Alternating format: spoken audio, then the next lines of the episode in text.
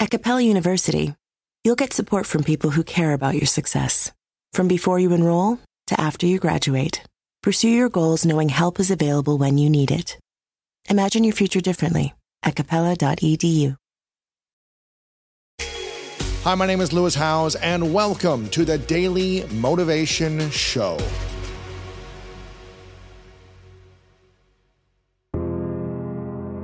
How do you think we should ask the question about what our purpose is and finding our purpose? I always like Joseph Campbell's follow your bliss.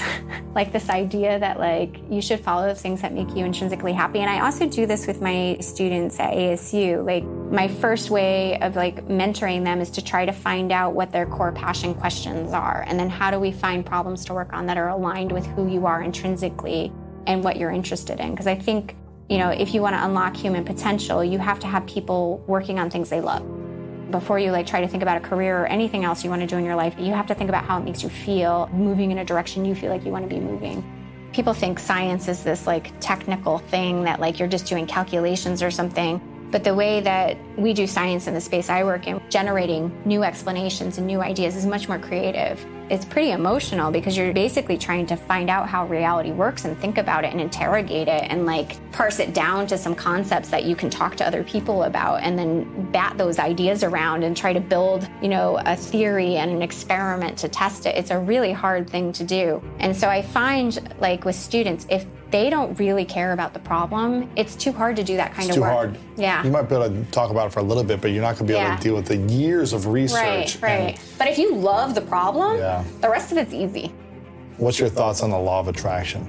Or having an idea and seeing something in your imagination and actually manifesting it or creating it, you know, with the speed yeah. that it comes quicker. What are your thoughts on that?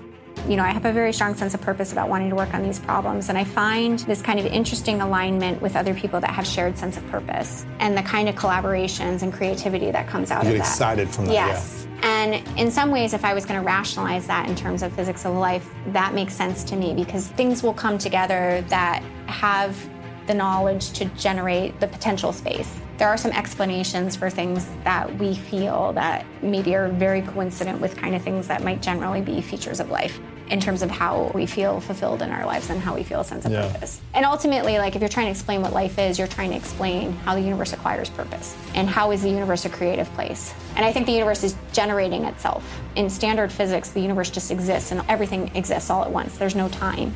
Right? But in this physics that we're building for life, the universe is generating itself at every moment, and we are actually part of that generation mechanism. Mm. So it's expanding. It's expanding in the space of possibilities. I think people don't appreciate how much can be generated on this planet. So chemistry, like people underappreciate how big chemical space is. So physical space, the physical size of the universe, we can see out, we can see Hubble, you know, like you can see the most distant galaxies. But if you want to look at chemical space, small molecules, let's say, you know, you have amino acid is like the basic building block of a protein. You put two of those together, really tiny molecule. Just that size molecule, there's estimated to be 10 to the 60 possible molecules.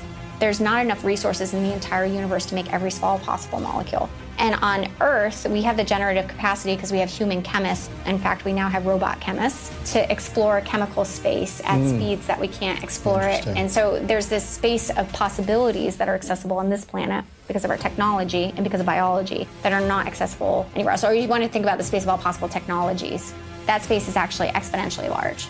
Crazy. And if you could change a combinatorial space to a physical space, and there was actually a way of mapping them mathematically, that would be quite hard. But I think Earth is bigger in the possibility space than the rest of the universe really? we've observed. You mean like in the possibilities of what a human could create in their yes. life? What is possible for every human to create in their own life? I don't know. Maybe it's unlimited. Some people think it's unbounded. What limits us the most? Is it the physical elements? Is it our mindset? I think it's our mindset. I think we hold ourselves back a lot collectively as a like you know at the planetary scale like what are humans doing? And also individually it's easy to emotionally hold ourselves back like if we thought about things rationally we can make a lot of progress.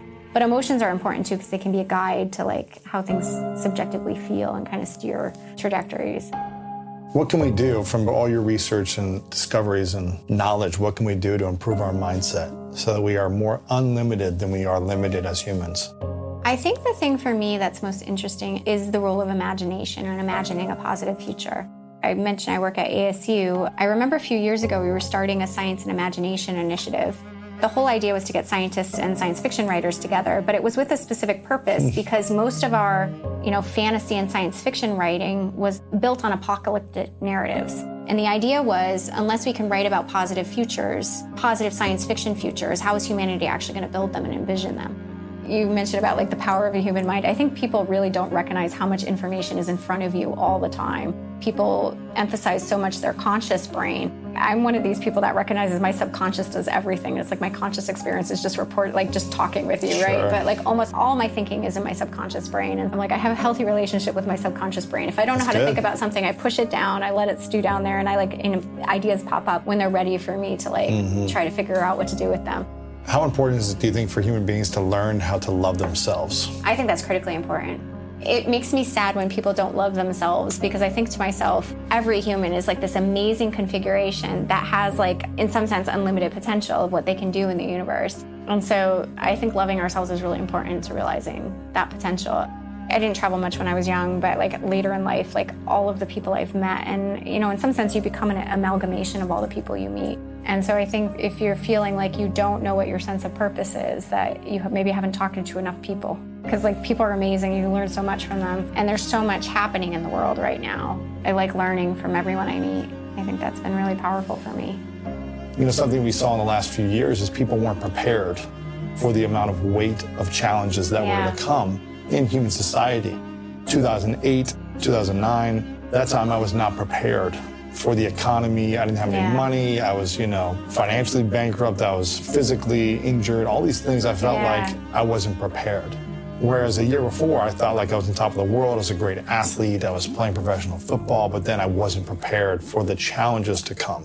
And when that happened, and I went through a couple of years of adversity, I said, I want to make sure I'm prepared for when this happens again. Make sure that I'm ready for it. It may affect me in some ways, but it's not going to cripple me. Mm-hmm. A lot of people, I don't think, are prepared in their lives for that. And I don't think you need to say the world's going to be crazy and I'm a pessimist, but it's when something happens in life, am I physically, mentally, emotionally, Right. financially, spiritually training myself to be ready? I really resonate with that. And I think a lot of us are running in what I would call survival mode, where it's like dealing with the instantaneous problem. And, and mm-hmm. because we're so overloaded It's with tough, those yeah. short term problems, we don't have enough time to plan ahead. I've personally been spending the last few years of trying to get out of survival mode because Really? I had, yeah, like I have two kids. They're six and nine. I went through divorce a couple years ago, but like their dad has bipolar disorder, and Mm. that whole process was really hard for me because I didn't realize I was living in survival mode the whole time. You know, he's a wonderful person. It was just like the circumstances and like what you get yourself into, and then how much you don't realize you're doing, and that you don't even have any capacity for like any long-term visions or any resiliency or anything. It's like hard to that. think about the future when you're living in survival. Yeah. It's very hard. Yeah, so I have empathy for that because I've experienced that and I know a lot of people are going through that. How do you think we can get out of survival mode Yeah. in order to plan for a greater future for our lives? I've been trying to learn how to say no to things. Huge, right? it's huge. It's really huge. And also set boundaries. I'm a people pleaser. I'm always trying to make everybody happy and always trying to like do everything for Sure. everyone. And I realized that like that was really limiting my potential to actually do what I like what I need to mm. do and to also fulfill my purpose. And even to the detriment of like people in my personal life.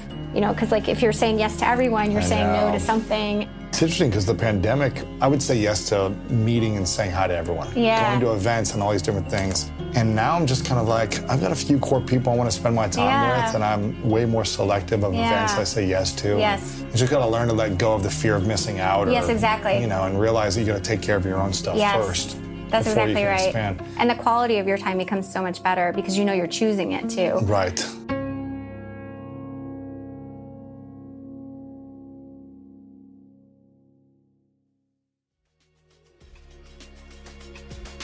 Thank you so much for listening to today's episode of The Daily Motivation, and I hope you have an amazing rest of your day. If you enjoyed this episode, make sure to click the link in the description. That will take you to the full episode of our main podcast on the School of Greatness. And if you are loving The Daily Motivation, please follow us over on Apple Podcasts and Spotify and leave us a review over on Apple Podcasts right now. And if you want more exclusive content and ad free listening experience, make sure to subscribe to our Greatness Plus channel on Apple Podcast right now. And if you want to get even more inspiration from our world class guests and learn how to improve your life and take it to the next level, then make sure to sign up for the Greatness newsletter and get it delivered right to your inbox over at greatness.com slash newsletter. Again, have an amazing day, and I'll see you tomorrow with another episode of the Daily Motivation Show.